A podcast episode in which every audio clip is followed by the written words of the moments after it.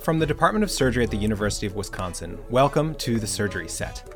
I'm Jonathan Kohler, an assistant professor in pediatric surgery here in Madison, home of the Badgers. This is a podcast all about surgery and the individuals who are at the cutting edge of it, and we're glad you're here.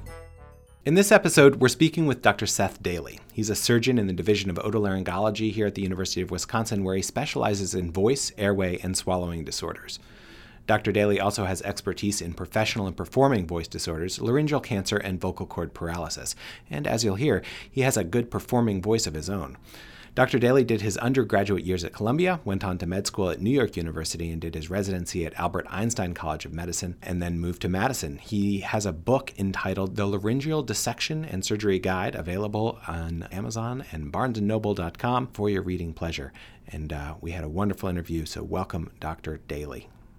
Dr. Dailey, welcome to the surgery set. Thank you. Great to be here. Yeah, great to have you. And and um, we were just talking before we started recording a, a, little bit about how you came to to be working here in Madison. You've been here for 13 years now? Yep, almost 13 and a half years. It's my lucky 13th year. Fantastic.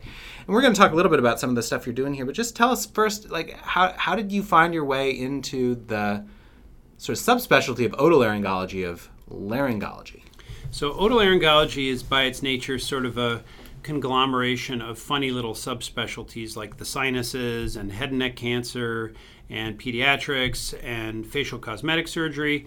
And then over a period of time, uh, it developed due to increasing surgical techniques and science and expertise its own little subspecialty of laryngology, which is, of course, disorders of the larynx. So, largely dealing with voice and airway restriction in the upper airway and swallowing what diagnoses fall into your basket, and tell us just a little bit like what, what's a day in the life. Sure. Yeah, it's a it's a wonderful specialty. So if you look in the literature, you know most people who actually have hoarseness, even for a prolonged period of time, tend not to seek care. So there's a very likely a large population of individuals who suffer from voice disorders where they don't even seek care. So we're here to help, which is a good thing. Mm-hmm. Um, they will often complain of altered pitch, uh, too high, too low, uh, rough quality to their voice, which people either comment on or they themselves don't like. Um, and then often, which is underappreciated, is the you know because the phonatory mechanism is basically one where you turn air power into sound power, and so it's a transformer. Hmm. And when that transformer lacks good efficiency, then you have to work harder to make the sound, and then that's a phenomenon of vocal fatigue and effort and strain. People feel pain in their neck and their throat and they even even get to the point of passing out and feeling faint when they have to push so hard. So in answer to your question is you know things like vocal cord paralysis where the vocal cords don't don't vibrate together because there's a little gap we deal a lot with gaps hmm, okay. basically you know you could summarize voice disorders in the larynx where we do two things we open the vocal cords for better breathing and then we close them for better voicing yeah. Because it's sort of a little V shaped valve. And those are the two principal things we do as surgeons. And you came to this from an uh, appreciation for music and sound, right? Yeah, I just, uh, I've always loved sound. And in fact, I'm one of the rare people who doesn't like music in the operating room because I actually like it in many ways more than operating. Not that I don't love mm. operating, but I love sound that much more. So, yeah, I speak French and Spanish and grew up in a very multicultural household. And there was always music, literally, always music playing in the background, whether classical or, or otherwise. And so, uh, being a bit of an audiophile, the choice of a voice related specialty was an easy one for me. Hmm. Yeah, fascinating. So, do you do you treat a lot of performers? Is that part of what you do? Is that where you see a lot of that vocal cord strain? So the interesting, you know, just by the numbers, there are about a million public school teachers in the U.S and they get exactly zero hours of training for their voice prior to beginning work. Oh, of course. So, as you might expect, they huh. are the most susceptible population to voice disorders. And uh, so we see a lot of teachers, a lot of voice professionals, and also, you know, 200 years ago, this was an agrarian society. Everybody's a farmer. And 100 years ago, then it's an industrial society, and now it's communication based society. So everybody's talking, a lot of time on the phone, uh, dictation software, using you know voice messaging for different varieties. Alexa, tell me this. Alexa, get the dog food. You know, whatever it is, people use their voice a lot. And so, whether it's a professional who's using their voice a lot or just average person using their voice a lot, it sure is an active voicing time in history. Yeah. And so, we as you know, voice professionals see a wide variety, but particularly the people with the heavy voice jobs, teachers, uh, lawyers, social work, some physicians uh, everything you would expect. But we also are fortunate enough to see a lot of local performers and people who are coming through Madison on their way to wherever as part of uh, different traveling shows Lion King, Rent, you name it. Just really striking to me. I mean, I would have assumed it was the opera singers, right? The people who are using like their voice to the extremes all the time. But maybe they're they're actually taught how to do that properly, and it's the people who actually have to be like yelling at kids in the back of the classroom eight hours a day. That's right. Who don't have the training, who who need more help. That's right. There's a yeah. huge gap in uh, what is understood about voice production, or, or rather, with teacher training. Yeah. So if you want to be a teacher, you learn about math or geography or managing difficult parents or the troubled child or et cetera, et cetera but absolutely nothing is taught to them about actual voice production, which is, of course, what they do all day. How remarkable! I never would have thought. So that. it's a huge, yeah. it's a it's a huge OSHA violation, basically. So we're we're catching up with that over time, and but it's difficult to develop standards. But that certainly will be you know part of our future um, as a you know business savvy America who wants to keep people employed. Right. I mean, so there's a whole injury prevention Absolutely. side to what you do. Absolutely. And then what are, what sort of interventions are you doing? Yeah, so we have you know the the uh, specialty really has evolved a lot over the last 30 years. Um, I mentioned before that we move vocal cords closer together uh, for better voice, and we can do that a number of ways with solid implants through small operations through the neck, or we do a lot in the office now with temporary uh, injectable materials, gels and pastes, things that we've adapted largely from plastic surgery, where these gels and pastes have been used for many years, and we tend to adapt them for our use. Uh, we also can inject lots of drugs into the vocal cords. It's a source of huge inflammation because, again, it's the transformer of aerodynamic into acoustic energy. So the vocal cords are basically shock absorbers. Hmm. And they vibrate about a million times a day on average. Oh my gosh. Yeah. Wow. So what that yeah. means is that they're subject to a lot of trauma and repair, trauma and repair, and steroids can be used to help repair some of that uh, inflammation at times. But we also use other drugs like Botox. Speaking of plastic surgery, so hmm. Botox is used for tremor, which is very common. Uh, in people over 50, 60, 70, 80 with increasing frequency. So, about one in eight people over 80 will have some form of tremor which is a wow. big number. Yeah. May or may not affect their voice, but it's a it's a common problem. And then other neurolaryngological say that five times fast. Disorders like spasmodic dysphonia are principally treated with Botox. And then, you know, for people with uh, airway stenosis, we do kind of opposite operations, if you will, where we can go through the mouth under general anesthesia or and use special instruments or through the neck and reconstruct people's airways for better breathing. But there's been a tendency towards doing a lot of things in the office now because we have an aging population, yeah. cost containment, convenience for patient.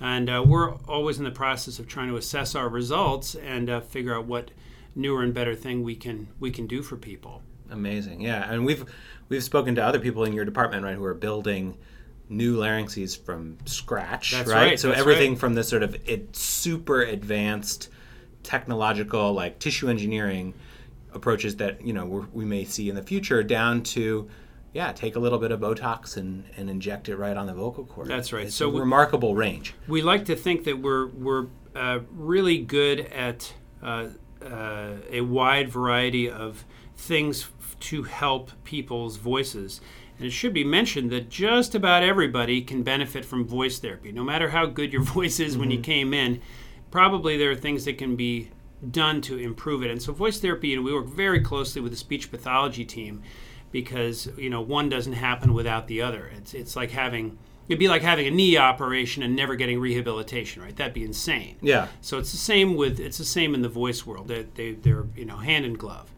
You're talking about these very sophisticated techniques that and, and this range of techniques and this evolution of techniques, right? You're not doing the mm-hmm. same thing now. It sounds like as you were doing even a short time ago. Absolutely.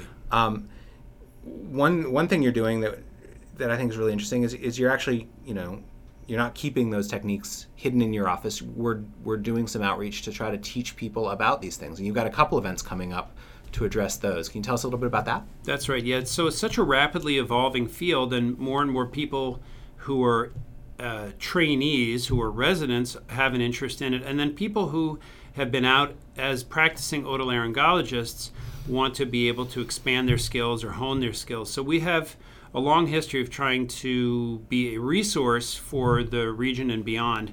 The longest running uh, course that we have, one of the longest running in the nation, is called the Phonosurgery Symposium. And so, another big long name for you, but it's been going on for 30 years, every other year. And so, this will be our 15th coming up this July. And it has been preceded usually by a one day, more basic science scientific course.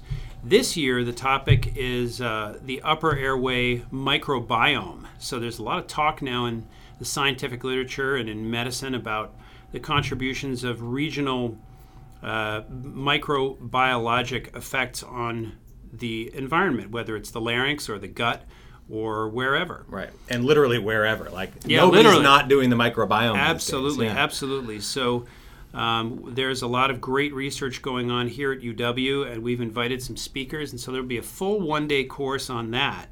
And then we have our standard two-day phonosurgery symposium, which includes didactic lectures, um, short ones. We try and make them very clinically relevant and have excellent speakers from all across the world. In fact, many from out of the country. And then we have a hands on workshop session for a little over a half day. People learn surgical techniques. It's very small group, very intimate. People feel very comfortable asking questions, and we want it, we get it to be a high yield situation for learners because they don't feel intimidated. It's not a huge group or big hall, and it's very family oriented. And that's one of the reasons why people love it. Yeah, you said it's not it's not sage on a stage. I Not a the term not, you used, That's right? right. Not It's a sage on a stage. Small groups of people working with national experts, and not just microsurgeons or laryngos or laryngologists, right? It's a multidisciplinary. Absolutely, yeah. plan. So it's speech pathologists, uh, pulmonologists, um, uh, epidemiologists. Uh, we've had special speakers from uh, geriatrics, the financial aspects of medicine, where it's going, insurance coverage. We try to always have uh, a few outside speakers to shed some light on where we, they think our field is going and to kind of keep our minds fresh. and that's uh, that's in July. July That's in 12th July. it starts, and then that's the the basic science course. The July 13th, 14th is the main symposium. So that's square in the middle of the just nicest time in the world to be in Madison, Wisconsin. always the week, It's always the weekend of the Madison Art Fair. Oh, awesome. So it's a big draw for that. Yeah, fantastic. And then you've got another thing coming up in May. That's the laryngeal uh, dissection, dissection course. course, right? That's right. Yeah. So laryngeal dissection course uh, is a one-day event. We also have great national teachers who come for this and volunteer their time. We're always very grateful for what they do. And so we have a huge Chilean beer night the night before for the faculty. good for the vocal cords, absolutely. It's yeah. terrible for the GI tract, but it makes them happy. So that's Great. good. Um, and then the then on Saturday, it'll be May 19th. Uh, we'll have a one day course where uh, people learn different approaches to different operations that are common or sometimes uncommon for laryngeal surgery. So, laryngeal surgery is super rapidly evolving. We have laser stations, we have injection stations, we have open surgery stations, we have pediatric, we have adult, um, endoscopic, open. Uh, it's a really wide variety of stuff, and we've introduced um, a new concept called the master class. So, a master class is where a genuine expert surgeon in the field will demonstrate, give a brief didactic, brief uh, outline, maybe 10 minutes, 15 minutes tops. People ask questions, and then we'll pers- perform the procedure on actual tissue um, to show the learners how to do it, and then they get to do it with the teacher. So it's a very, again, very So small. it's like see one, do one, teach one in a, a nice abbreviated. That's interval. right, but it's also a zero risk environment since it's not doing it on a real person. And so people feel very comfortable to make mistakes, to ask questions. You know, no question is too silly. We really encourage an open atmosphere. And again, I think that's why people like it. So they get a broad exposure, but then they can also tailor their educational experience down to what they want. by shifting their day around. So we offer people a lot of flexibility to tailor their experience. And you're offering this to a wide variety of professionals. Now, this is more sort of focused on proceduralists, right? But this is ENT residents, this is established surgeons who want to learn techniques. It's like the gamut of of the otolaryngology world. Absolutely, it's the whole gamut, and then also we uh, we every year we'll have speech pathologists come because there's nothing quite like learning how to rehabilitate an organ once you have felt it in your hand, mm-hmm. once you've touched the tissue, once you've seen uh, what the instruments are, you know, the sorts of things that surgeons might muck up by accident, right? Or things that we will do perfectly, or how does the tissue respond to this sort of touch or feel or stretch. So they get an intimate uh, understanding of of the tissue and some of the procedures by being able to hang out with surgeons all day. So yeah. again, it's a lot of fun. Fantastic. So just to restate, the, the laryngeal dissection and surgery course coming uh, Saturday, May 19th. And then uh, the phonosurgery symposium July, starting the 12th and, um, with the laryngeal microbiome course, and then the 13th and 14th for the main body of the symposium. Two really exciting events, and we'll have links on our website for how to go register for that, and that'll be up on the surgery website as well. Registration open yet or opening Registra- soon? Registration is open, yes, sir. Wonderful, fantastic. Well, thank you so much for for coming in to join us, telling us a little bit about your day, teaching us a lot about uh, how how the vocal cords work. Small small things with a big footprint. You got it. Yeah. Um, well, it's been a pleasure being here. Thanks for having me. Great, thank you. Join us next time on the surgery set when I chat with Dr. Chip Foley and Dr. Laurel Rice, a two surgeon couple who have managed to maintain a marriage while still sustaining successful careers as surgeons. We'll hear about the benefits and the drawbacks of being a two surgeon family, the false notion of the trailing spouse, and much more. See you soon.